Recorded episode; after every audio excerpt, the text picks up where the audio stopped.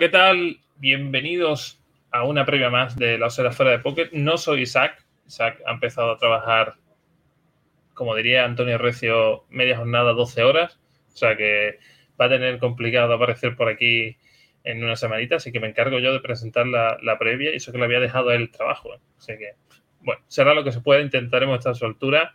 Eh, seguimos esta semana con, los Rams en esa, en esa NFC Oeste unos Rams que venían de ser campeones y ahora hablaremos con el invitado que nos tiene que contar bastantes cosillas porque de estar arriba en la cima, eh, no sé si se esperaba bajar tanto, pero bueno, ahora, ahora os presento quién es. Así que sentaros, poneros cómodos y bienvenidos a la osera fuera del poker.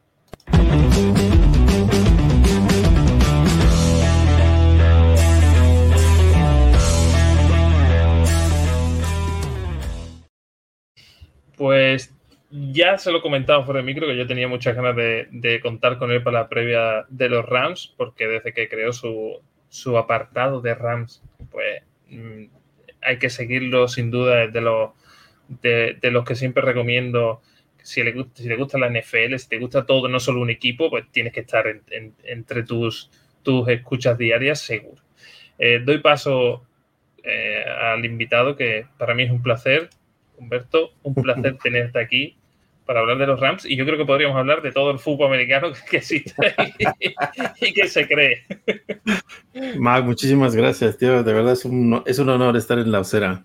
Yo lo sigo hace tiempo también y decía, algún día me tienen que invitar, algún día tengo que estar allí con ellos. Así que un placer. Además, que hemos ido postergando esto, así que gracias también por insistir y que estemos aquí, que bueno, se nos complicó un poco también a los dos, pero ya estamos aquí, tío, encantadísimo, muchas gracias.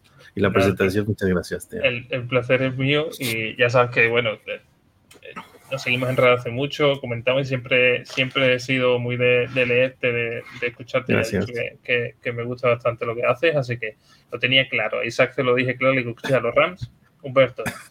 Así que por el bueno, que, además coincidimos en Barcelona, tío, cuando vinieron. Sí, correcto. Y ya, ya, contaremos, ya te contaré cosillas que hay por ahí preparadas ya. Perfecto, tío. Eso sin duda. Pues como la gente sabe, eh, a Humberto se lo he explicado fuera de micros, dividimos la previa siempre en cuatro bloques. Vamos a empezar eh, yo, Isaac siempre empieza por qué has hecho, qué ha pasado la temporada anterior, pero yo creo que los Rams deberíamos coger un poquito, irnos un poquito incluso más atrás. Es decir, es cierto que, como veis, eh, en los que veis el vídeo, veis en pantalla la, ficha que siempre ponemos para analizar la temporada anterior. Eh, para el que no y sepa de los Rams, evidentemente el récord, 5 eh, derrotas por 5 victorias por 12 derrotas si analizas el calendario, evidentemente, el partido, sobre todo la primera parte del calendario, pues fue bastante complicado, que te puedes ganarlo, puedes perderlo, viniendo de ser campeón de la Super Bowl, un año que, seguro que disfrutaste como un niño chico, porque yo creo que disfrutamos todos viendo a ese nivel de, Cooper Cup, viendo el nivel de, Stafford, y de repente te encuentras con esta temporada. Eh, lo que primero que te quiero preguntar es cómo ¿Cómo se siente al pasar de, estar arriba a, una temporada tan, digamos, insípida, ¿no? Sin sabor, sin nada que llevarte a la boca, ¿no? Mira, yo, yo de hecho quisiera mm, empezar con dos cosas. La primera es, yo recuerdo incluso la temporada esta que llegamos a la Super Bowl, que los Rams empezaron tremendos, ya que el partido contra los, justamente contra Chicago, creo que fue el primer partido de esa temporada, que no es que fue, fue, fue, un, fue, una, fue una, les pasamos por encima de una manera muy increíble, ¿no? Y, yo todavía hasta la semana 7, 8, siempre, sabes, tú vas siguiendo podcasts de gente por allí y todo el mundo decía, bueno, no es que los Rams, esto, esto no va a durar porque claro, Matthew Stafford es un coreback que le interceptan mucho, bla, bla, bla, ¿no? Entonces, yo creo que incluso ganando la Super Bowl todavía había gente que no se llegó a creer a los Rams, ¿no? E, eso para empezar, entonces sí es lo que tú dices, o sea, yo creo que en esa temporada en concreto disfrutamos todos mucho porque yo pensé que el MVP iba para Cooper Cup pero bueno, esta es una NFL de, mariscales de campo, de quarterbacks, entonces quedó ahí con un triple, triple corona que, ganó. Y luego después, en la temporada pasada, pues sí, claro, fue, fue una temporada tremenda, pero ahora lo comentaremos. Entonces yo simplemente lo quería apuntar una cosa. Desde que Sean McVay llegó a los Rams, que fue en el año 2017, O sea, los Rams tienen dos campeonatos de la NFC, dos Super Bowls jugadas. Una perdimos contra los Patriots, otra la hemos ganado contra los Bengals, tres títulos de la NFC Oeste y cinco de las seis temporadas de, de McVay, que son temporadas ganadoras. Aunque la temporada posterior a la derrota contra los Patriots en la Super Bowl eh, fue una temporada ganadora, pero no pasamos a la, a la postemporada, ¿no? a los playoffs. Con lo cual, eh, ¿qué decir de la temporada anterior, tío? O sea, te lo puedo resumir así, básicamente. El fútbol americano, tal como lo estamos viendo ahora que ha empezado el training camp, eh, el, otro día oía a un, a un, comentarista mexicano que decía, claro, es que el, el training camp es como la Fórmula 1, y cuando tú entrenas, tú vas con tu coche a 300 por hora, o sea, no paras el coche a 150 kilómetros por hora porque es un entrenamiento, tú vas a tope, ¿no? Entonces lo que todo el mundo espera que no pase es lo que ha estado pasando, que puedas tener lesiones.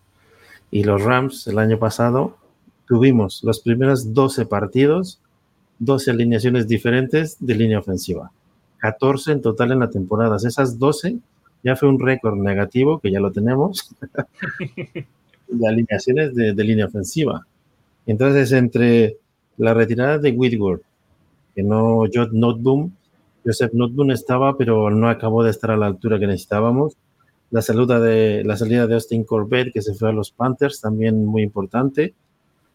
Eh, la salida de Von Miller, que pensamos que tampoco nos iba a afectar mucho, pero al final en la defensa también se notó mucho. Sí, es verdad que vino Bobby Wagner, pero claro, no, no hay color, tío. Entonces, o sea, tú, imagínate, empezamos eh, con um, Brian Allen, Notboom, Logan Bruce, Eric Jackson, Coleman Shelton. O sea, toda la línea ofensiva prácticamente completo se lesionó.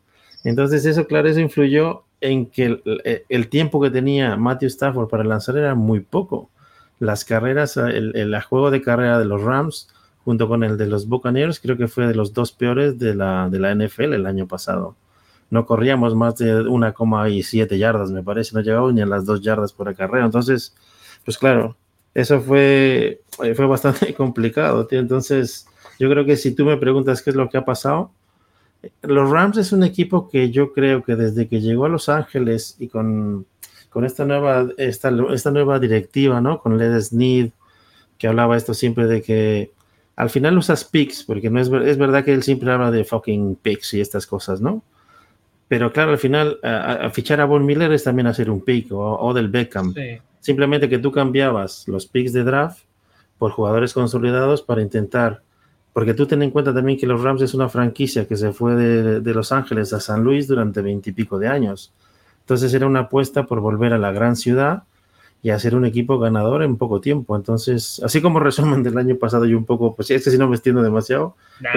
no, sé si te contesta la pregunta o, cómo. Sí, sí, pero a raíz de lo que estaba hablando de, volver a Los Ángeles, de hacer un equipo ganador, de, se ha hablado mucho de si ese modelo de crear una franquicia eh, rinde más allá del año que se forma. Es decir, los, a, los Rams vimos que hicieron un super equipo, se vio en el campo, porque yo creo que eh, en la temporada de los Rams lo disfrutaron todo el que le gusta el fútbol americano, lo tuvo que disfrutar porque se vio un Matthew Stafford, que yo era de los, yo era de los abanderados que decían, oiga, no le pongan el pie en la cabeza a Matthew Stafford, que es que no ha estado en el equipo correcto.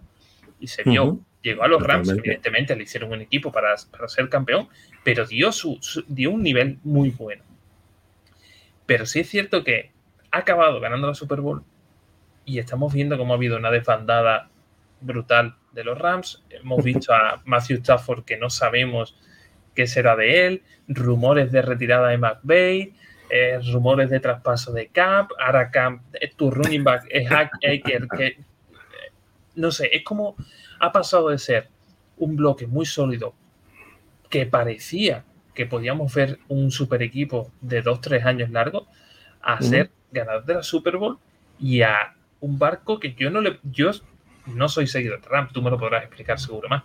Pero viendo la temporada pasada, no le veo el rumbo y el sentido que tiene los Rams. Incluso ahora pasaremos a la agencia libre. Viendo la agencia libre que ha tenido los Rams, tampoco le veo sentido. Es decir, correcto que hay mucha gente que dice, oye, es que después la, Super Bowl es así, puedes ganar la Super Bowl y después ser el último. Correcto. Los equipos mejoran, avanzan, pero es que en, tu división quitando los 49ers, todos los tu, tu división era muy asequible de quedar segundo de división. No sé si lo veías así o, o, crees que ha sido más mala suerte que, que, de despacho, de, decisiones de despacho. Yo creo que, mm, a ver, yo soy ya un fan muy veterano de la NFL, o sea, ya empieza, ya a ser viejo, tío. Entonces yo hace, no sé cuánto, 40, 40 y pico de años que, que sigo la NFL y soy fan de los Rams del año 77, 76, más o menos, sí que me empiezo a acordar. Entonces, claro, si eres fan de un, de, la, del fútbol americano, tú sabes que eh, eh, a mí, es que a mí esta cosa que se dice de los Rams, que es un, es un que, que creó un gran equipo para ganar la Super Bowl y luego se ha deshinchado, yo no estoy de acuerdo, porque ya te acabo de leer los datos, desde que llegamos a Los Ángeles, es verdad, cuando ganamos la Super Bowl en el año 2000, que era la temporada 99, que también era un equipazo, tío, yo creo que la mejor ofensiva que ha existido en mucho tiempo en la NFL. Kurt Warner, Terry Hall, Bruce, Isaac Bruce, eso era tremendo. Y fueron dos o tres temporadas que después al final lo que tenemos es un salary cap que te permite montar equipos y después mantenerlos. Solamente lo ha hecho durante 20 años los Patriots y porque han, tenido, con todo y que Tom Brady es como mi, mi coco, tío, porque nos ha ganado dos Super Bowls pero la verdad es que Tom Brady era un tío que hacía equipo, era capaz de bajarse el salario para intentar mantener una buena línea ofensiva, una buena línea defensiva, que la, que la secundaria sea buena. Él no es que dejara de ganar, porque al final ganaba dinero, pero 5 o 6 millones los podían dedicar a otras cosas, ¿no? Y entonces, una cosa como lo que pasó en los Patriots, eh, pues solamente se ha visto ahí. Y ahora también vemos a los Patriots que llevan dos o tres años que no dan pie con bola. Entonces también podemos pensar, hostia, es que los Patriots ahora entonces, lo que te quiero decir es que una vez pasaron todas aquellas lesiones de la línea ofensiva el año pasado, se lesionó Cooper Cup en un, un pase mal lanzado de Wolford en contra los Cardinals. Matthew Stafford tuvo una segunda lesión ya un poco más grave, más que del codo, que todo el mundo especulábamos si el codo estaba bien o no. Eh, como no teníamos línea ofensiva, le dieron un par de golpes muy fuertes el año pasado y salió fuera. Luego se lesionó Aaron Donald, con lo cual sean Robinson, que era otro súper grande en la defensa, que ahora se nos ha ido a los Giants, también se lo ha lesionado. Entonces, claro, es como un cúmulo de cosas y la NFL es parte de todo esto. Entonces, y no perdona. ¿eh? Y no perdona, O sea, yo lo que quiero diferenciar es que, claro, si somos fans del fútbol americano, no podemos hacer referencia a él como si estuviésemos hablando de fútbol normal que un, un, domingo en el larguero te hablan del Barça como si fuese la hostia, y al día siguiente, porque pierde un partido juega mal, ya son los peores de la tierra y tal, ¿no? Igual, el Barça, el Madrid el Gijón, me da igual cualquiera, ¿no? Entonces yo creo que hay que analizarlo un poco más en profundidad y, y, y, por eso te digo que los Rams este año, ahora hablaremos de esto, porque ahora que vamos a la agencia libre, ¿no? Y, a todo lo demás que hablemos, pero mi, punto de vista es este, que yo creo que es una franquicia ganadora, Sean McVay al final es un tío muy joven, tío. Tiene 36 años, es el coach más joven en haber ganado una Super Bowl. O sea que a, este hombre le queda cuerda para rato. Que es verdad que él podía estar ahora narrando partidos y ganando más dinero, pero él con esa cabeza que tiene y esta pasión por el fútbol americano, pues yo solo lo veo coacheando y coacheando en los Rams durante mucho tiempo, a menos que él decida que se retira. Aaron Donald, pues va a su décima temporada este año, que igual es la última o le quedan un par pero también el tío se ha mantenido en la élite de la NFL.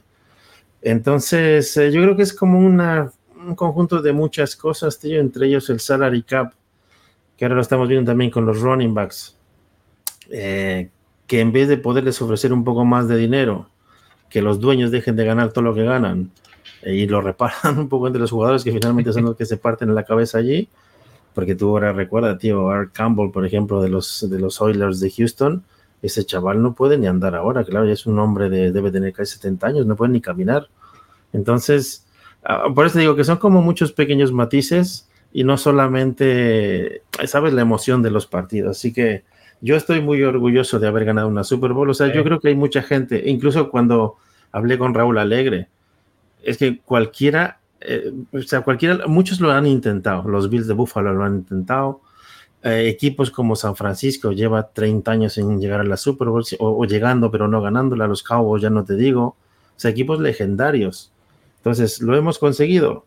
Pues chico, ya está. Ahora, lo que tenemos que... No te que ir muy lejos, porque lo siguen, han intentado hacer ese modelo y este año no han podido. Y era el equipo más completo. O sea que al final, el tener a McVeigh en la banda, eh, yo siempre lo digo, a mí me gusta mucho ese entrenador. Y creo que está en la, eh, creo que está en la franquicia. Y es y, es en, los mandos de, la, de, la, de, las elecciones de, los Rams. ¿eh? Sí, yo, creo, que, esta dupla... tiene un staff muy bueno, tiene una dupla muy buena y creo que la franquicia es la perfecta para dejarlo trabajar. Que eso a veces no lo. Mm, a veces la NFL peca mm. de que no se le da un tiempo a, ese entrenador para que instale su, su, su cultura dentro del equipo. Sí, su método. plazo, exacto. Ponen dos, tres años, a los dos, tres años, si tú no me has dado ya lo que quieras, te vas fuera. Y, lo podemos ver con, con los Bears. O sea, los Bears, yo no sé ya. Llevamos entrenador ahora con Everflow. Esperemos que volvamos a hacer. Esperemos que, sí, Buscar nuestra identidad. Pero sí es cierto lo que dice. Yo creo que, que está en el sitio correcto. Que sí habéis tenido mucha, mucha mala suerte. Sobre todo, yo cuando fichaste a Alan Robinson, yo soy. Lo, no voy a decir odio porque no me gusta odiar a la gente, pero sí era. Sí, sí sabía que no iba a salir bien pero otro jugador. Sí, sí, no se adaptó nunca. Claro, otro jugador que era Odell Beckham, yo sí entendí cuando lo fichó los Rams. Y se vio. Lástima que se lesionó eh, dejando su touchdown y siendo campeón de Super Bowl. Pero eran movimientos que tenían que hacer los Rams. Y eso sí me gustó mucho, esos movimientos que la gente decía, bueno, está fichando por, por, montar equipos. no, yo creo que supo saber, aunque eran jugadores top, pero sabía quién tenía que fichar, para qué línea, para qué puesto, para ser campeón del Super. Totalmente. Otra cosa es lo que hemos visto esta temporada, que, que vuelvo a repetir, que yo creo que el calendario de, esta temporada también era bastante complicado. Sí, sí, sí. Ahora lo hablaremos porque está muy complicado, tío. O sea, empiezas con Buffalo, vale que Atlanta y Arizona eran fáciles, pero luego tienes San Francisco, tienes a Dallas, eh, Carolina, te viene ahí un partido para respirar, pero luego tienes otros 49ers, a Tampa Bay, tiene unos, unos Saints que, aunque pensábamos que iban a ser al final siempre dan guerra, te toca. Con el pelirrojo este que nos ganó el partido, el cabrón. Luego tuvimos que ir a, visitar a Kansas City, sí, sí, fue muy Claro, vas a City, Seattle que de repente te está ganando partidos y se mete a la lucha de playoff. O sea, Green Bay con el que al final, pues Roger siempre es un, grano en el culo, como digo yo, más que yo, más que lo hemos, sufrido. tú, que, lo padeces dos veces. Claro, luego Chark es cierto, o sea, yo, yo, creo que aparte de la mala suerte, evidentemente tuvo un calendario que, que era duro, era Bueno, pero también el calendario del año pasado era previsible, si siendo top, veniendo de ganar la Super Bowl, obviamente que tendría su calendario muy complicado. De hecho, yo, yo lo que decía del año pasado es que si los Rams no llegaban a como mínimo a final de conferencia, pues sería un desastre de temporada y fue, un desastre. O sea, ya por ahí de la semana nueve sabíamos que no íbamos a ningún lado. Y entonces, claro, a mí lo que sí, no, nunca me, yo siempre pedía como este debate, ¿sabes? De, de, ir más, un poco más al trasfondo. Porque realmente las lesiones, tío, cuando, cuando las lesiones le pasaron a los 49ers, por ejemplo, hubo mucha comprensión con los 49ers, que tuvieron un par de temporadas, tío, que era desastroso y decían, bueno, es que claro, las lesiones. Entonces, como que decían, sí, pero no, pero los Rams es que no podías, porque como tú, el fucking Pix y el tal, no sé, pero al final tú tienes un tope salarial. Hmm. Tú puedes fichar a Odell Beckham, a Von Miller, el que tú quieras, pero también tienes un tope de dinero que tampoco te puede salir de allí, como cualquier equipo. Y entonces luego así había una medio comparativa en esa temporada de los Bengals y los Rams y quién había gastado más dinero. Y los Bengals estaban un pelín por arriba de los Rams. Y tampoco nadie les criticaba que habían gastado dinero en lo que fuese. A mí me es igual pero este es el juego que se juega, entonces supimos jugarlo y además venimos con Cronky, que ahora también ha sido campeón de la NBA con el equipo de Denver, ¿no? del baloncesto. O sea que es un tipo que algo debe saber de finanzas y de cosas para haber, para haber enfrentadose a la liga y traerse a los Rams desde San Luis y, y, tener un problema con la ciudad de San Luis y bla, bla, bla. O sea, son cosas mucho más así. Pero además yo te digo que personalmente yo estoy muy contento de que los Rams hayan ganado una Super Bowl en Los Ángeles, tío. Que fuimos a aquella Super Bowl contra los Steelers que la teníamos prácticamente en el bolsillo y se perdió en el cuarto cuarto, tío. O sea, en, la temporada 79-80. No, he estado en, Estados Unidos, estuve en Los Ángeles hace cuatro años, que fue mi viaje de novio, y fui al estadio, que todavía Los Ángeles jugaban en el, en el memorial donde sí, sí el, de los Juegos Olímpicos. Correcto. Y no me había un, un, un hispanohablante allí en la puerta de seguridad. Le dije, mira, que, que me he casado, ¿puedo entrar a verlo? Y, el chaval hizo, hizo de, preguntar, pero ese, ese domingo creo que jugaban los Rams allí, estaban preparando todo y me dijeron, mira, es que no te puedo meter. Y yo, ah, me voy a quedar con la cara. pero, pero, por lo menos lo vi, lo vi por fuera. Y al año siguiente pues, fuiste campeón y dije, joder y mira, podía haber visto, podía haber estado en el estadio del, campeón de Super. Eh, bueno, además que es, que, es, un campo muy chulo el del sofá también todo el mundo lo dice. Bueno, yo, yo creo que últimamente, yo no sé si tú, si tú eres de los que piensas como yo, hablando del tema de los estadios, pero yo soy, yo soy muy romántico en ese aspecto. A mí me gustan los estadios, a mí las modernidades de ahora.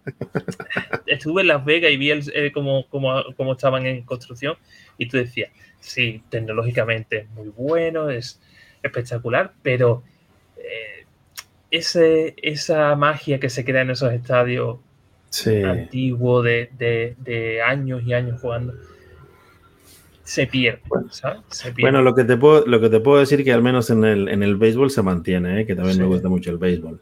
O sea, tienes el Wrigley Field de Chicago, tienes el estadio de los Medias Rojas de Boston, que es que los hacen ahí, ¿sabes? Y además vas allí y es como, está la historia allí, tío. Pero la NFL somos menos, menos románticos en ese sentido, me parece. Porque lo que también yo quiero dejar como muy claro a todo el mundo que nos está oyendo, es que al final la NFL, como cualquier otra cosa, es un negocio. Claro. En un negocio va el dinero de por medio. Entonces también podemos ser un poco románticos hablando. Por eso te digo que si hablásemos un día, que ya podríamos quedar para hablar de los running backs y del tope salarial y tal, eh, al final es que esto lo juegan personas, igual que cuando tú y yo estamos trabajando en algún lado y trabajas para una empresa, pues sí es verdad que la empresa es una marca, pero la hacen las, las personas que la, la, trabajan allí. Entonces, al final, los Rams, pues yo creo que han creado una franquicia desde que han llegado a Los Ángeles, con, porque han ido cambiando mucho, porque justamente esta, esta, esta ínfula de meter pasta no la puedes mantener con esos salarios tan altos, entonces hay mucha rotación. Y lo que también es verdad, que ahora veremos, eh, los picks pocos que había de draft han sido unas selecciones muy buenas, tío, que casi todos nuestros jugadores están un año en los Rams y se marchan a otros equipos. Pero bueno, sigamos con tu, ah, ah, con tu schedule, Vamos primero a, si te parece, a la, agencia libre que comentábamos antes, que yo sinceramente me esperaba movimientos. Eh, si, si, hay alguna incorporación que no está aquí, te, te pido que nos la diga, porque me ha costado trabajo. Claro, me ha costado trabajo buscar. sobre todo en corporación, porque tú dices, bueno, si, ves las bajas, oye, gente como Ramsey, gente como OBJ, aunque no, aunque sea lesionado, pero si está sano, en el ataque es una pieza muy buena. Leonard Floyd, Bobby Wagner, eh, se te va Mayfield, que al final, bueno, tienes un, backup, no es una estrella, todos sabemos no es una estrella, pero oye, te puedes salvar algún partido de otro. demasiadas bajas. de te lo digo de verdad, ¿eh? no sé, de Marcus Robinson sí, vale, pero Brett Ripien y Hunter Long.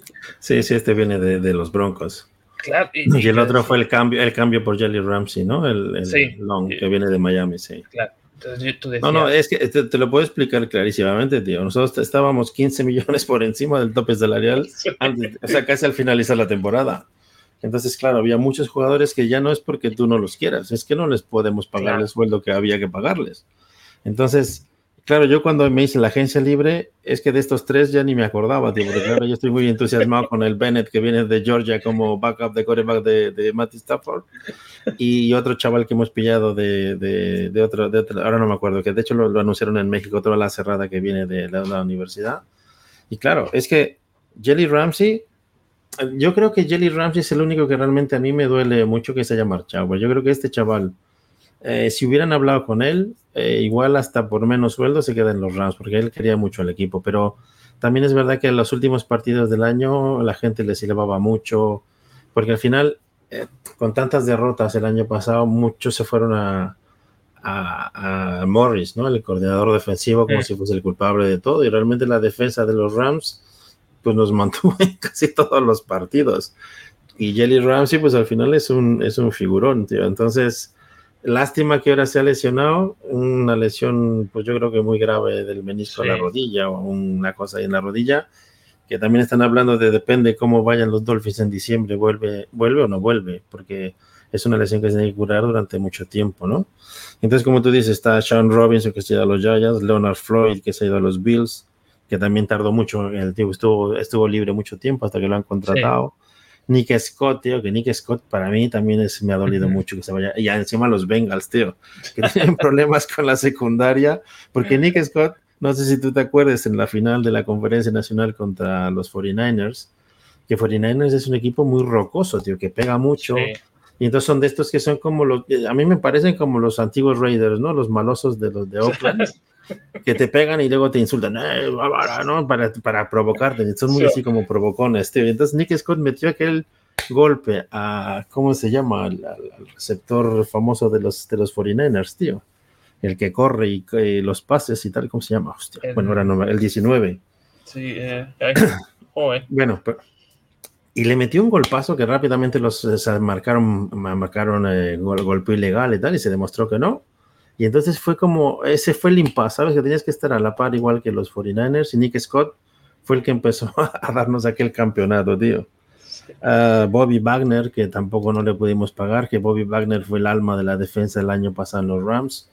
Y bueno, me da un poco de. Me, me, da alegría que se vuelva y se retire en Seattle. Greg Haynes, tío, que Greg Haynes era el, el, el centro de la línea defensiva de mis Rams, tío. El, el, el former, que decía yo que tenía cara de granjero ese nos ido a Tampa. David Long a los Raiders. Matt Gay, que era de los dos o tres mejores pateadores de la liga, pues tampoco le pudimos pagar, tío. Se va para Indianapolis. Odell Beckham, al final este chaval también va un poco por dinero, pues vale, se va a los Ravens. Esperemos que esté bien recuperado de la lesión y juegue bien. Y así, tío, Taylor Rapp, que ya me parece bien que se haya marchado. Allen Robinson también contentísimo yo que se marchase porque eh, pues jugó muy mal el año pasado. Y Baker Mayfield, yo pensé que se iba a quedar como backup y sería el futuro inmediato de los Rams, pero bueno, también lo han ofrecido en Tampa. No sé qué, porque también lo hemos visto en los training camps, tío, que los pases van para cualquier lado, donde están los receptores. Eh, y entonces, claro, ¿qué pasa con todo esto? Por eso es que tú dices, lo único que hay en, la agencia libre es gente que se va. Y, y encima nos quedamos con un montón de dinero, de, de dinero muerto, porque parte de estos salarios hay que seguirlos pagando. Entonces, lo único que hemos recuperado, más o menos, según lo que yo he averiguado, son unos 7 millones, 8 millones por debajo del salary cap, que bueno, te queda ahí para algún contratito que ya te haga falta. Pero sí que es verdad que para la temporada que viene, 2024, los Rams ya recuperan eh, cerca de 70 o 75 millones de dólares, con lo cual, eh, pues somos ahora mismo el equipo más joven de la liga, me parece. O sea que no me parece mal lo que ha pasado, pero bueno, no, sigamos, sigamos. Tío, necesario. Yo creo que al final, después de, ganar la Super Bowl y una temporada así tan desastrosa, al final la necesidad de destruir para volver a construir se plasma aquí, en la agencia libre. Totalmente. Porque el draft, ya sabemos que hay que, hay que, hay gente que, abandera el para construir, se construye desde el draft.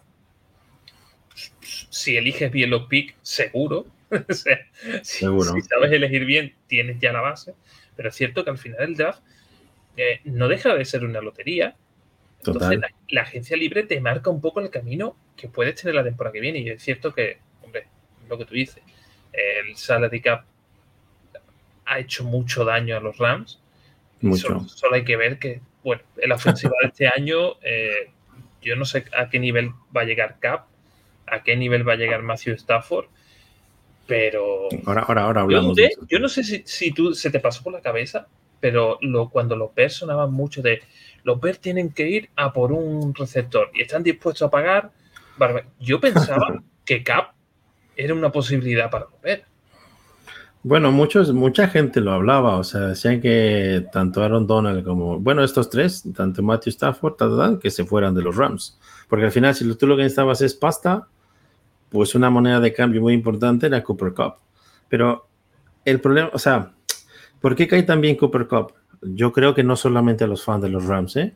que es un tío que de hecho para hablar le cuesta horrores, no, no, no, no, no es buen comunicador, y además tiene toda esa historia detrás, ¿no? Que, que, era un tío pues jodido, sin pasta, que la mujer pues le ayudó a ir a la universidad y pagarle la escuela y tal, y entonces yo creo que es un tipo muy de equipo. Y yo dudo que yo, a menos que, claro, al final, los últimos años y tal, como hacen muchos pues te vas a otro equipo, pero yo creo que el que se mueva de los Rams, yo no, no lo veo, no lo veo, tío. Porque además, cuando tú comparas los wide receivers en la liga, yo no sé qué pasa, tío, que fue un, digo, la triple corona hace un año. Y el año pasado, porque se lesionó, pero era, estaba jugando a un nivel dentro, del, dentro de lo mal que están jugando los Rams, pero siempre estaba entre los dos, tres primeros wide receivers de la liga.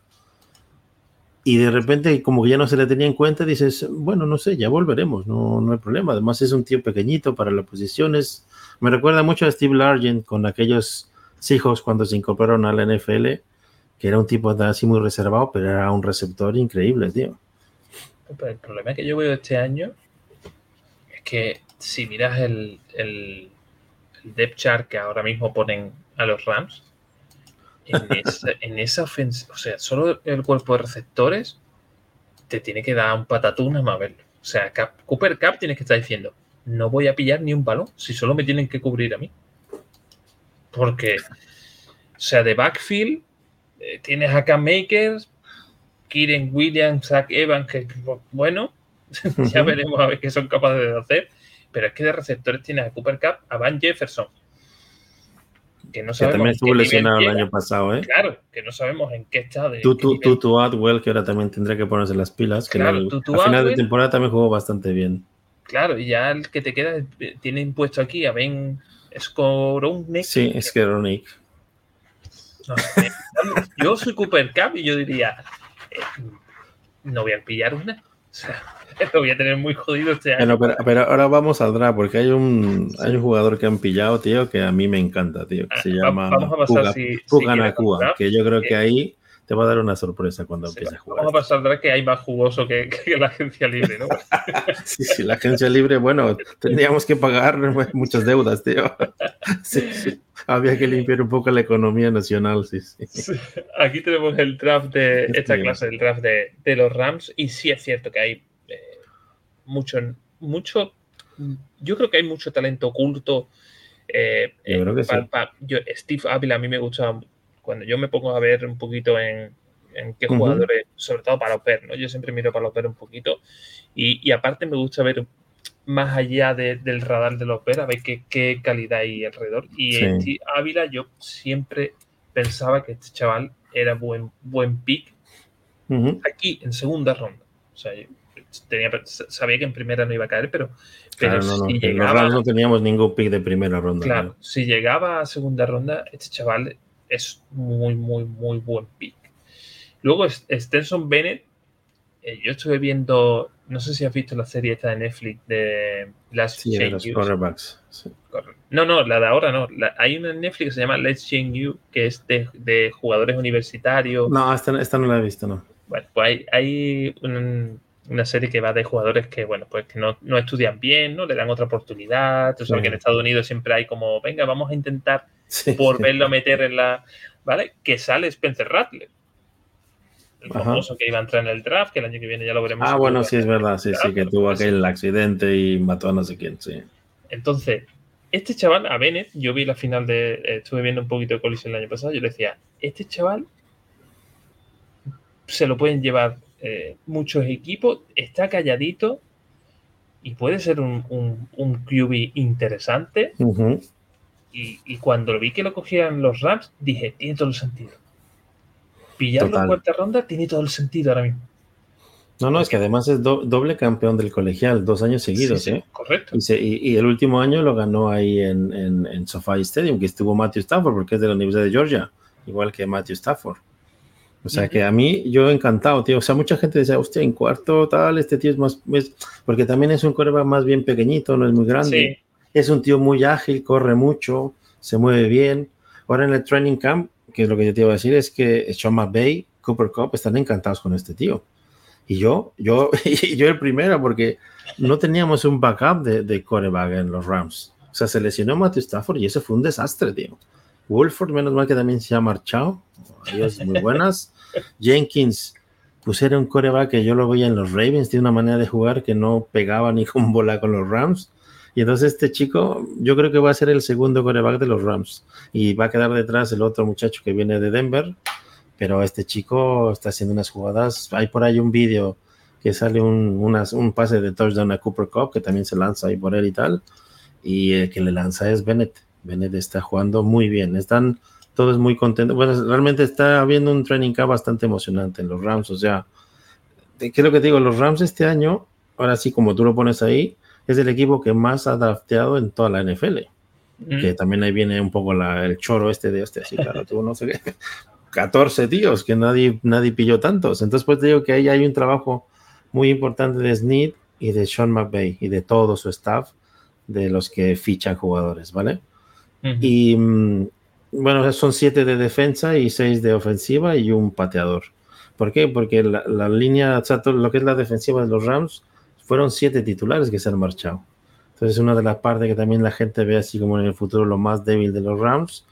Pero, tío, es que yo tengo aquí a, a Steve Ávila, mexicano-americano, ya también para empezar. Y eso, y eso no, es, no es baladí, porque claro, la afición de los Rams hoy en día, o toda la afición de la parte de California y tal, hay mucho mexicano allí. De hecho, Jelly Ramsey era el mariachi mayor, tío, se, disfrazaba de mariachi, un, uniforme un poco cutre porque era ese azul de los Rams que en mariachi quedaba un poco feo, pero el tío venía ya disfrazado de mariachi al campo de los Rams. Entonces hay mucha afición joven y este muchacho pinta maneras, tío, aparte en 500 y pico de jugadas que estuvo en la línea, no permitió una captura de coreback, es un tío como muy centrado, o sea, como que tiene la cabeza muy bien amueblada. El otro día lo entrevistaban a los compañeros ahí de, Vamos Rams, que son los, narradores en español de los Rams, eh, Ricardo López y Troy Santiago, y una pasada de tío, o sea, súper bien, muy bien. Este, yo creo que además la parte izquierda de la línea, desde que se fue Whitworth, pues la tenemos ahí un poco al descubierto. Entonces, este entre Nutboom y él va a estar muy bien, tío. Y luego el otro que también a mí me encanta, tío, que no sé si lo tiene. Bueno, sí, el de Byron Young. Byron Young. Este chaval eh, eh, hace como dos o tres semanas entrevisté a Frank Corral, que era kicker de los Rams en aquella Super Bowl contra los Steelers. Y él lo decía, porque yo le dije, oye, este tío a mí me encanta, tío, que tiene una velocidad y una fuerza y para, para ayudar en, las entradas y la presión al coreback a Aaron Donald. Y me decía, bueno, sí, pero es un tío muy pequeñito, es muy pequeñito para tal, pero el tío cómo se mueve, cómo lucha y tal, no sé qué, ¿no? Entonces yo estoy encantado, tío. Brian, y, también este fue en tercera ronda, el pick 77. Kobe Turner también es otro muchacho que tiene mucha cabeza, tío. Em, y también yo creo que va a ayudar mucho a Aaron Donald en la presión al quarterback. Y el que tú has mencionado es Stenton Bennett. Y luego tengo a Zach Evans, tío, que este, a mí la fantasy yo todavía no la acabo de pillar en este, ¿sabes? Pero yo los que les guste la fantasy, yo, este chaval, el Zach Evans, a final de la temporada pasada, los últimos cuatro partidos o así, el mejor running back de la liga fue K-Makers. Hizo como cinco o seis partidos de más de 100 yardas. O sea, porque ya a los últimos partidos de la temporada pasada, la línea más o menos ya lo que quedaba, pues estaban ahí un poco haciendo piña y jugó muy bien. Y este chico tiene una proyección tipo Todd Gurley, que Todd Gurley son palabras mayores, tío, que este chaval jugaba como los dioses. Entonces yo creo que hay que tenerle mucho en cuenta al Zach Evans este tío. Y el otro que te decía yo es Puka Nakua, que es un receptor también pequeñico, que tiene mucho, es muy parecido a Cooper Cup. Y ahora llevará el número 17, el de Robert Woods. Y este muchacho también está jugando en los training camps muy bien, tío. Es un after catch muy bueno. Es tipo, por eso es como Cooper Cup, o recoge el pase y corre muchas yardas. O sea que... Ese está muy bien, tío. Lo, bueno de, de estos chavales que han elegido los Rams es que van a tener mucha oportunidad. Mucha. Igual que, hay gente, hay muchos chavales que quizás pues hay que esperarle un añito, dos añitos, porque por delante tienen a, estrellas o, un, sistema muy marcado por, su entrenador. Aquí los Rams van a tener todas las oportunidades del mundo. Y si es cierto que para mí Steve Ávila va a empezar a rendir desde el minuto cero que entre en el primer partido de los Rams. Incluso Byron Young es cierto que viene. Yo creo que no va a jugar en la posición de Leonard Floyd porque creo que no es el mismo tipo de jugador. Y, bueno, pero tienes a Ernest Jones también para claro, Entonces yo creo que a lo mejor Byron Jones lo vas a mover un poquito más al centro. En esa, ya que tiene el tren inferior bajito, que, es un toro bajito, para parar esa carrera por el interior, creo que va a venir muy bien a los Rams. Y creo que, va a sorprender a mucha gente. Yo lo tenía en el radar y yo, creo, que va a sorprender a mucha gente. Este va a estar muy bien. De Bennett yo creo que acabará siendo titular. Creo. Sí, sí, total, sí, sí. Bueno, claro, porque a Matthew Stafford también pues le quedarán un par de años. Ya tiene 37, me parece, o así. Pero también se le ve fuerte, ¿eh? También en el training camp se le ve que vuelve con ganas. ¿eh? Bueno, de hecho, te, diría yo que Cooper Cup ha, hecho una declaración ahora hace dos días diciendo que se siente en el training camp cuando, como con la temporada esta del 2021, que llegaron a la Super Bowl. O sea, tiene esa sensación, ¿sabes? Del ambientillo que hay por ahí, está muy bien. Y luego también está, dime, dime. Que Bennett tiene 25 años, que no se crea la gente que es un chaval como sí, no, no, no. Eh, los, nuevos, la nueva camada de 18, 19, no, no. Bennett viene ya del college bien curtido y, se, y se va a ver las tablas que tiene, que sí, que la NFL no es lo mismo que el college, pero cuando ya has consumido todos tus años en college, vas mucho más curtido a un partido NFL que las estrellas nuevas que vamos a ver y se va a ver dentro del campo seguro. Yo creo que sí. Además es que vienes a un equipo con un coach que es Sean McVay. Y Sean McVay hace mucho. Que, de hecho, por ejemplo, con Frank Corral también lo criticaba mucho. Dice, es que Sean McVay, bueno, lo criticaba. O sea, le decía, es que es muy buen entrenador, pero lo que le pasa es que tiene que imponerse más como entrenador, porque es muy body, body, body, tal, que todos son como sus amigos. Le digo, tío, pues si tiene casi la edad que todos estos, tío. O sea, es un chaval muy joven. Bueno, bueno, que se imponga un poco más y tal. Y yo, vale, vale, lo que tú digas, tío. No, no, pero, sí, sí. A mí me gusta el carácter que tiene McVeigh. Yo te, lo digo. Total. para puertas, para adentro, nadie sabe cómo es un equipo NFL. Mm. Mucho que no intenten poner que si Netflix no saca una serie, sí, eh, las entrañas de cada franquicia no te la van a enseñar. Pero sí se ve el carácter en la banda. Y, en un partido, yo no creo que ningún entrenador haga un papel. Me explico. En una banda, tú, estás, tienes 17, 18 partidos que es tu temporada. Tú no te vas a poner a pensar, no, tengo que hacer un papel de. No. A ti te sale el nervio en cada partido. Sí, ahí no puedes ocultar nada. Y a Mbappé se le ve en la banda. Que, tiene, que tener un, tiene que tener a un portero detrás de él para que no se, salga de la arena. que lo va moviendo todo el rato. Eso no lo hace un entrenador que no tenga carácter. No, pero, pero además Sean McVay, pues yo qué sé, el coach de los Bengals era de McVay, el coach de los Chargers era de McVay. Ah, estuvo con el coach de San Francisco y tal en los, en los Redskins de Washington. O sea, es o sea, vamos exportando coaches, tío. O sea, no nos podemos encariñar mucho con la gente que viene porque está un año y ya lo están pillando por ahí. El Morris, este estuvo, lo llamaron en Indianapolis, me parece, lo estuvieron, no sé si los Bears o los Redskins o alguien, bueno, los, los Commanders, pero al final se quedó como coach defensivo de Rams, o sea que, o sea, yo siempre digo esta que puede ser como muy así, muy, muy de que me doy mi caché, pero todos quieren a Sean McVay, pero Sean McVay no más ayuno y de momento está en los Rams, entonces porque después de, del coach de los, de los Patriots, es que los Rams da gusto verlos porque es un, es un equipo ofensivo. Es un equipo que ataca mucho, que defiende bien. O sea, los Rams siempre se han caracterizado por tener defensas muy buenas. Y, y Sean McVay, con pocas piezas, porque al final tú, ¿qué te alcanza para fichar a tres tíos de grandes? ¿No? Porque en el 2017 pues ya vino Woodward, vino Robert Woods, o sea, ya venía con gente que también ya venía no del draft, que los habíamos fichado. Pero cuando viene con gente del draft, tío, casi toda la defensa de los Panthers eran chavales súper jóvenes que ahora están ahí, que venían de Rams, o sea, bueno, no sé, tío, yo creo que... Eh, luego el otro que te quería decir es un corner también, que es, hay que tenerlo en cuenta, Travis Hutchins Tomlinson, que este sobrino del Tomlinson, que era running back de los Chargers de San Diego. Entonces, eh, pues sí que es verdad que son jóvenes, no te digo que no. Y eso es un handicap ahora para los que apuestan en Las Vegas, pues también. Pero eh, esto se demuestra en el campo, tío.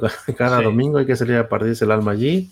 Y yo creo que los Rams tienen, tienen madera para, para pelear esta temporada, tío. A ver, yo, yo siempre lo digo, al final, evidentemente, la NFL es una competición corta en cuanto a partido, en cuanto a temporada regular corta, donde sí es cierto que mm. muchos partidos se deciden por la calidad individual de X jugadores, pero cada día más yo veo una, una NFL más táctica. Me explico. Donde al final el que te saca los papeles es uno que no conoces, pero que sale de Andrafte y te hace un temporadón. O que alguien que, lo ves novato sabe jugar como un veterano porque tiene un entrenador en la banda que, se lo ha inculcado. Sin ir más lejos, nosotros los ver que lo hemos pasado este año, pues imagínate, si usted lo habéis pasado mal, imagínate nosotros. ¿Sabes? Ha salido de la nada un tal Jack Sambor, que es un Andrafte, y el tío o hmm. sea, no te voy a decir que ha, hecho olvidar a Roquan mí porque diríamos un pecado, ¿no? Pero, pero te ha, traído un poco de ilusión. Es decir, oye, un undrafted se lo han sacado de la manga, el tío juega. Que, que, vamos, que no. Y eso, yo creo que eso, eh, ahí va a estar mucho en, ese, en encoger a esta gente y, marcarle lo que más ve y quiere. Sí. Y yo creo que a lo mejor este año puedes tener no creo que vaya a ser igual, porque yo no creo que los Rams vaya a tener otra vez 5-12. Pero si te quedas con un, un 8-9 lo puedes hacer. Ahora veremos el calendario en la parte final del, podcast, pero un 8-9 que tú ya empieces a inculcar a estos chavales una cultura, oye, aquí es una cultura del esfuerzo y ganadora. ¿Sabes? Venimos del barro, pero aquí los Rams somos campeones hace dos años. Sí, sí, Hay que cambiar el chip. Y si eres capaz de cambiar el chip con gente como Steve Ávila, Byron Jones, te voy a meter a Bennett. A Bennett, a Tomlinson, a Nakua, que van a jugar de primera hora. Y ya Evans, tío. Puka Nakua. Que, ya le vas a meter ese, esa cultura de, oye, aquí se viene a ganar. Los Rams somos los Rams. Oye, pues dentro de un par de años a lo mejor tienes a, cinco bicharracos, ¿sabes? Que ríete tú ya de, de la agencia libre que habéis hecho. Bueno, igual, igual creamos tendencia, tío, y otra vez en vez de las pelas, ahora se van a buscar draft bajos, tío. O sea, yo qué sé. Porque además, si, mira, hay uno, yo creo que está en Disney, me parece, en Disney Plus. Hay una de, de la década de los 80, mediados de los 80, 90, cuando entraron Dan Marino y John Elway y toda esta camada de eh, el Kelly de los Bills de Buffalo y todos ellos claro, tío, tú ves los picks de. O sea, es que además habría que analizarlo, tío. Los picks número uno de la historia de la NFL. pues triunfa uno, yo qué sé, tío, porque eh, em, el, coreback este de los Patriots, eh, Tom Brady, este no sé si era el 7, el 8 o el 9, que lo pillaron ahí como este, pues mira, para tener otro brazo ahí, por el otro tal, ¿no? Y mira lo que ha llegado a ser. Entonces yo, cuando tú vas a, porque además tienes que ser muy selectivo, o sea, tú vas, se van a primera ronda, que se deshacen toda la parafernal y tal, no sé qué, ¿no? Entonces tienes que saber exactamente qué son las necesidades que tienes y ir a por ello, tío. Entonces todos estos están muy estudiados para qué se necesitan.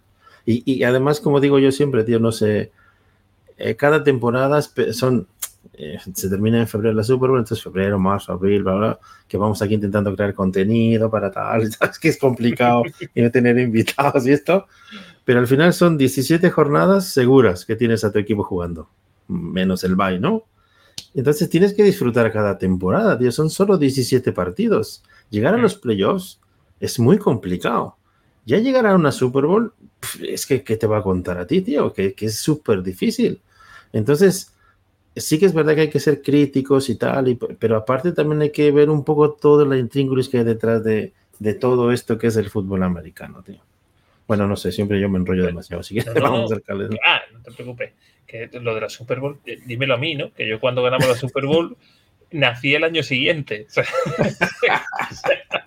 pues yo te voy a decir que yo me acuerdo mucho de esa Super Bowl, primero porque aplastaste a los Patriots, lo cual fue de agradecer. Pero esa final en el Soldier Field, tío, que veníamos de ganar a los Giants en su estadio, con un pase de Jim Everett a Flipper Anderson en tiempo extra y llegamos allá con Eric Dickerson, joder, tío, que Eric Dickerson no fuimos capaces de darle una Super Bowl, ya no digo ganarla, como mínimo llegar. Y en el Soldier Field de Chicago, wow, tío, nos pasasteis por encima de una manera que yo creo que nos, creo que nos quedamos en cero, tío. Eric Dickerson, pobre, no podía correr ni media yarda, tío. Qué horror. Yo, la verdad que mm, soy, digamos, eh, bastante joven. Tú llevas 40 años en la NFL, yo llevo 15, pero me gusta mucho eh, ver partidos antiguos. A ver, los Bears siempre han sido los linebackers, ¿no? Siempre había un linebacker legendario dentro de la defensa de los Bears, ¿no? Entonces, esos partidos de Butkus, de Dent, de Urlacher, cuando los veo, Singletary, tío, madre mía. Singletary, cuando los veo digo, no sé con quién hablaba. Ayer hablábamos con Xavi Gonzalo, el coach que ha ido a, Chicago, y decía él, mm, olvídate, la NFL no, va, no vas a volver a ver ese tipo de defensa ya. No. La NFL se ha modernizado. Y cuando veo esos partidos digo, yo lo quedaría porque en un partido solo, ¿sabes? Se, se un partido de ese calibre, tío. Y al final yo creo que todos los deportes tienden a, esa modernización, ¿no? en el fútbol lo hemos visto. Quien ha visto el fútbol europeo aquí de, yo que soy relativamente joven, pero a mí me gustaba mucho cuando veía a Stoikov, cuando veía a Romario en el Barcelona, cuando veía a, Nadal, que son jugadores que tú dices, bueno, pero ese tipo de fútbol que se metían patas hasta en el blanco de los ojos y no pitaban falta, tío, y tú decías, es fútbol, es fútbol, y ahora te roza, te caes, ¿no? Al final esa modernización se va a todos los deportes y la NFL yo creo que tiene toda la pinta que al final acabará igual. Pero sí es cierto que eh, igual que tú añoras esos, esos RAM antiguos de, mm. yo añoro el, ver un partido de, defensa como, como ver como el comer. y siempre que sale alguien, ahora los ver con, con Daniel Wright, que nadie lo esperábamos, y no, no, lo que tú dices, ¿no? Lo tienen muy estudiado, lo tienen. Everflu es un, entrenador defensivo. Yo deseo ver la defensiva de los Bears, aunque nos va a costar mucho, pero ver un partido de esos rocosos que tú dices, aquí no pasa ni vídeo, aquí sangre, ¿sabes? Pues, pues además os hace falta, tío, porque nos hace falta, os hace falta esa defensa. Sí, así que esperemos que veamos partidos de eso. Vamos. Bueno, vamos a pasar ya a la, parte final. Ya, ya os dije yo al principio que con Humberto nos podíamos poner a charlar. De... Sí, sí, tío, ya veo. Yo estoy viendo el reloj ahí, ya me están dando los nervios. Nada, no te preocupes. Si nos pasamos, siempre que la charla es buena, a mí me da igual. O sea que. Y, como hablamos, el, calendario de este año sí es cierto. Tremendo, tío. te, voy a decir con sinceridad. Si tú te pones a pensar, te pones a mirar, siempre hacemos, digamos, las quinielas de estas de verano que al final no sirven para nada. la NFL pasa eso. ¿no? Todo lo que ha escrito no vale nada. Mira, mira los hijos del año pasado. claro. Y los Giants. Pero a priori, yo creo que los Rams, una, yo creo que 6, 7 victorias pueden conseguirla. Es decir. Bueno, de hecho, Las Vegas yo creo que nos dan, creo que 6 o 7, como mucho, no nos dan más. Pero 7 victorias un equipo de reconstrucción con tanto novato rookie en, el titular, en, la plantilla titular, o sea, se, tienen que ir anchos de hacer. Yo estaría contento con viendo si juega Steve si juega el Zach Evans, si juega Bennett y ver siete victorias con este calendario, este San Francisco, Seattle, Bengal, Eagles, Steelers, que este año yo creo que. 30 años, 30 años después vuelven a Los Ángeles, tío. O sea. Imagínate. Ese sería, el, ese sería el típico partido para ir a Los Ángeles a verlo, tío. Pero me pilla en octubre y no creo que pueda ir. Pero, si es, que lo que tú dices, tío, si, los primeros nueve partidos tienes 49ers, que es candidato al Super Bowl, Cincinnati, que ya no te digo, ahora veremos la, Joe Burrow si vuelve o no vuelve bien. Tienes a los Eagles, tienes a los Cowboys, que en principio también los Cowboys tal. Luego tienes Baltimore, que en principio también Baltimore pues es candidato, los Giants, Nueva Orleans, que también puede ser, eh, yo creo que el líder de su división. Sí, pero en casa. ¿No? Bueno, es claro, si es que esto jugamos en. Bueno, si vienen a Los Ángeles a jugar los Santos de Nueva Orleans. Claro. Sí, sí, sí. Sí, no, claro, el rollo es que. Desead, o sea, el rollo es que en esta temporada tengamos la capacidad de ganar como mínimo un partido a Seattle y un partido a los 49ers. O sea, ese fantasma de los 49ers que siempre nos ganan y tal, no sé cuánto, aunque al final el partido, bueno, lo ganamos nosotros, con lo cual también me, da un poco igual. Eh, porque claro, los 49ers también llevan unas cuantas temporadas que o ganan este año el Super Bowl o también Shanahan yo creo que tiene la silla caliente porque no sé si lo aguanta una temporada más. Entonces los Rams como mínimo yo creo que yo personalmente creo que yo estoy entre las 9 y 10 victorias este año. Es, yo les doy eso. ¿Por qué? Porque pueden colarse como comodín en los playoffs. Porque ahora la Liga Nacional no está tan competida como la Liga Americana. Y tú sabes que ya una vez en playoffs, yo, o sea, realmente para que este calendario lo podamos sobrevivir es que Matthew Stafford se mantenga sano, que no tengamos lesiones en el coreback, o sea, ya sería una debacle total que tengamos otra vez un montón de lesiones en las líneas, ¿no? Pero yo creo que están todos sanos, vuelven todos bien. Mucha gente le han dejado descansar el año pasado porque Cooper Cup pudo haber vuelto, Aaron Donald pudo haber vuelto y decidieron ya, tío, mira, quédate fuera, recupérate y ya la temporada que viene será otra cosa. Pero sí, tío, entre, entre ir a Seattle, recibir a los 49ers, que ya ese es al, segundo partido, tío, los 49ers. Sí, pero oye, no, no, temas que nosotros le ganamos a los 49ers en la primera jornada. sí, sí, tío, pero aquello era una piscina olímpica. Sí, pero, pero, oye, pero hay que jugar. Yo, yo lo que digo siempre es que prefiero. Los 49ers siempre empiezan muy flojos las temporadas. Claro, entonces que lo tengas tan, tan temprano, quizás, es más, lo tienes tan temprano que lo mismo empiezan como todos los años y lo tienes al final que quizá tampoco se juegan nada ya. Sí, sí, exacto. Es cierto que es un rival divisional y al final los partidos divisionales ya sabemos que son como son. Pero es que a lo mejor llega la jornada 18 donde a ustedes os hacen falta una victoria para entrar como comodín y ellos no se juegan ya nada. Y empiezan a reservar jugadores. es que el calendario es un poco engañoso. Por eso te decía yo, oye, que mm. si jugáis con los novatos y, empezáis ya con siete victorias, es que la veo factible, ¿sabes? Sí, yo sí, las siete las veo clarísimas, pero de hecho había una declaración ayer o esta mañana de Sean McVay diciendo eso, que todo el mundo espera que los Rams son el equipo underdog que no hará nada. Y el tío se reía y dice, vale, vale, pues ya nos, ya, ya nos encontrarán en el camino, ¿sabes? Y, y ya también se lo comenté a Raúl Alegre hace dos o tres semanas que estuvimos también haciendo un programa como el tuyo con él. Y yo le decía eso, le digo, es que yo creo que los Rams van a dar la sorpresa este año. Yo sé que ya desde el año pasado que no contábamos para nadie, eh, de hecho, pues es lo que te digo, ni en la Super Bowl, ni los de 100 yardas nos daban un comino por, ¿sabes? Y llegaron y ganaron encima. ¿Sabes quién es el único que daba por Rams? Alfredo Tame. Ah, bueno, sí, Alfredo Tame lo dijo desde el principio, sí, desde el principio, y lo tomaban como loco. Yo me acuerdo que en 100 yardas decían, tú estás chalado, tal y cual, y yo decía, tío, si este tío está tan convencido, será por algo. Y cuando llegó. Pero además hay que tener mucho en cuenta lo que dice Alfredo Tame, porque él empezó como comentarista de apuestas deportivas. Correcto. Él no empezó narrando a, deportes en sí. Había como un tal de un huequillo que entró él y era en esta cosa de las apuestas. O sea que este tío, cuando él habla de algo, hay que hacerle un poco de caso, tío. Sí, sí, sí. Me acordé de él. Yo cuando llegué a la, a la, final digo, ay, qué bien, tío. Porque eh, sobre todo, me acuerdo que era plena pandemia. O sea, estábamos en plena pandemia. Entonces yo consumía mucho, mucho mucho NFL en, modo podcast. Y, y, siempre que lo escuchaba me reía porque siempre tiraba la puya. Oye, acordarse de los Rams, oye, acordarse de los Rams. Y Javi Gómez se reía. Y yo decía, tío, como llega la Super Bowl, eh, eh, vamos, es así que, vamos, yo, es, cierto que eh, este año, Super Bowl, bueno, no, no, no, piensa en Super Bowl, no, no es realista, pero yo creo que tu apuesta de 10 victorias es arriesgada, pero no es. Es arriesgada.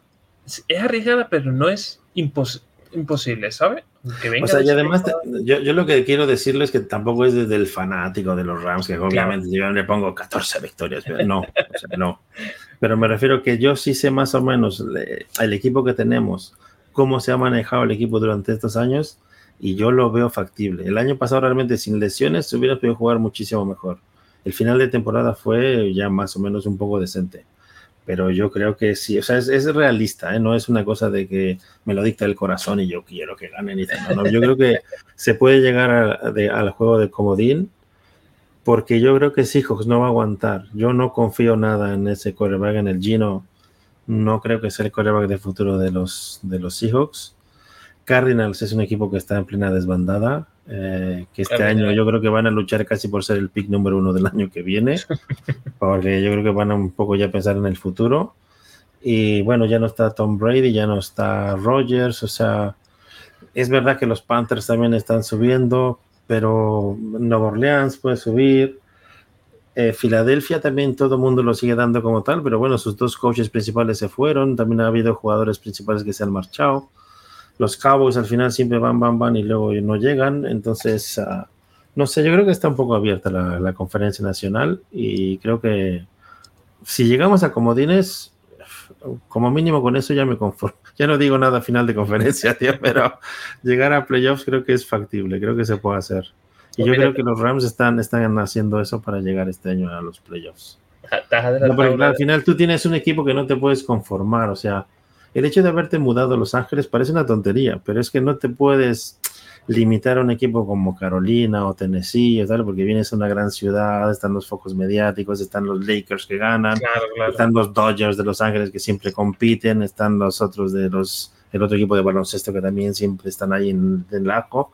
O sea, tú tienes que estar en el ajo, no puedes permitirte un equipo que no llegue, que no compita, ¿sabes? A menos que, que te lo jodan como el año pasado, pero por eso te digo que yo sí, sí, creo que se puede, creo que se puede. Entre 9 y 10 victorias, yo sí que le doy a mis Rams este año.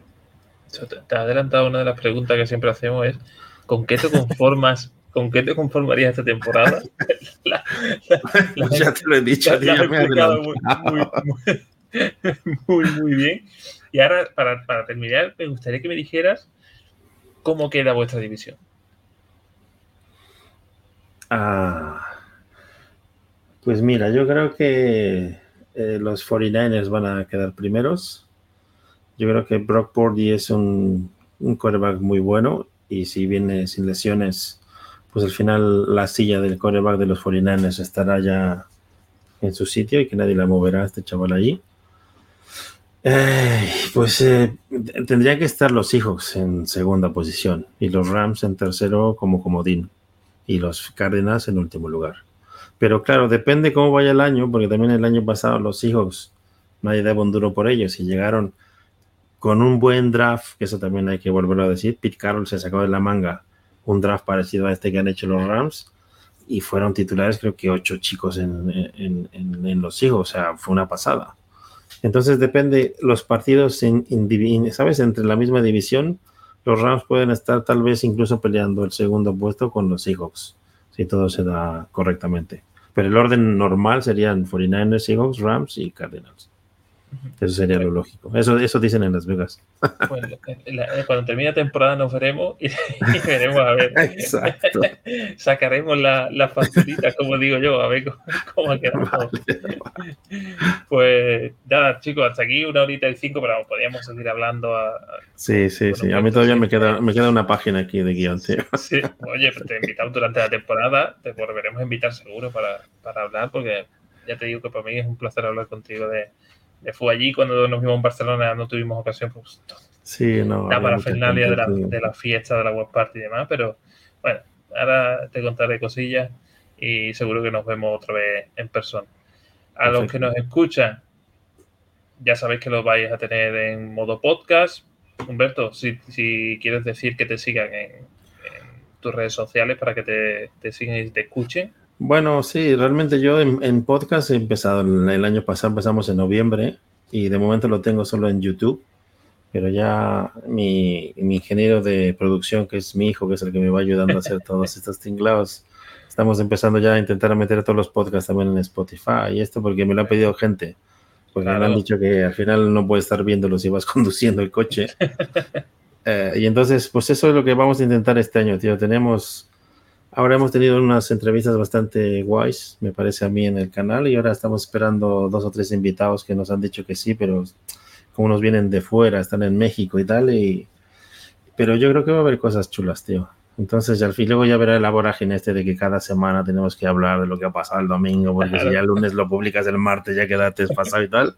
O sea que ya, ya, nos iremos viendo, tío. Así que, no sé, lo que pone aquí es mi, mi Twitter, entonces con ese mismo, con ese mismo nombre me buscáis en, YouTube y me encontráis el podcast. Entonces, pues yo qué sé, si os, interesa un poco, porque realmente es, es verdad que es de los Rams, pero yo intento un poco hablar de todo esto que hemos hablado hoy.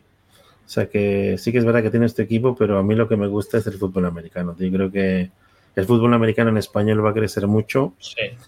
Eh, y entonces lo que también quiero hacer un poco esta cosa histórica de los que han iniciado todo esto y tal, y a ver si se me da y, vienen al canal. Entonces, hay algunas entrevistas chulas ahí con Raúl sí, súper y tal, entonces Pues, chico. Súper recomendable. Yo, de verdad, ¿eh? que no es porque te conozcas así en persona y demás, sino que me gusta lo que hace y, los invitados siempre me gusta porque lo hacéis, es ameno, es divertido, eh, sobre todo cuando lleva, cuando, por ejemplo, con Rubén, eh, aprendes un mogollón porque al final es un jugador, ha sido un jugador de NFL, ¿sabes? Y te cuenta cosas que los aficionados no llegamos a ver, ni llegamos a imaginarnos y, eso enriquece, enriquece mucho, sobre todo para los jóvenes. Raúl dices, ¿no? Raúl, perdón, he dicho Rubén, perdón. Raúl, Raúl, Alegre. Eh, te enriquece mucho, sobre todo para los que llevamos 10, 15 años el fútbol americano, mm. como hemos hablado antiguamente, eso, eso es enriquecedor, pero escuchar a un jugador y además que, lo hace muy fácil, lo hace las entrevistas muy amenas. Sí, sí, lo hace. Y, y ya te digo, recomendable 100%, así que la gente te busque, te siga. Y cuando empieces con el podcast, pues haremos publicidad a tope para que, para que llegue a más gente posible. Vale, eh, Pues muchísimas gracias, tío. Te agradezco un montón. Sabes que el, placer es mío. Seguro que te invito durante la temporada. Aquí tienes, aquí tienes tu casa, tío. Así que cuando queráis. Eh, lo mismo te digo. Así que a los que nos escuchan, pues ya sabéis que seguiremos con, la, con las previas. Me tendréis que ver el carrito a mí porque Isaac pues, está trabajando y el pobre no puede. Así que. No, está bien, lo haces muy bien. Os, os citamos para la siguiente, que ya como la vamos grabando poquito a poco, pues ya la iremos subiendo para que la gente lo vea. Así que eh, a los que nos escucháis, mil millones de gracias porque últimamente acabamos de subir la de Rubén con Rubén Ibeas de Green Bay y la verdad que, agradecerle mil a la gente que nos escucha y, no, y nos sigue porque ha sido muy bueno. Y el pelotazo que tenemos, que ahora te lo contaré fuera de cámara, que la gente se... Bueno, los de la serie estamos que nos subimos por las paredes pero... De, contento. Sí, sí, la verdad que, nos están llegando cositas muy buenas, muy, muy contentos. y, y nada, os animamos a que nos escuchéis, que nos sigáis, que sigáis a Humberto, que, que consumáis su, su, podcast en YouTube, que ya estará en, en las plataformas de podcast. Y, y, nada, lo dicho, muchas gracias a todos y nos vemos en el próximo programa en la Sera fuera del Poké. Hasta luego. Hasta luego, tío, gracias.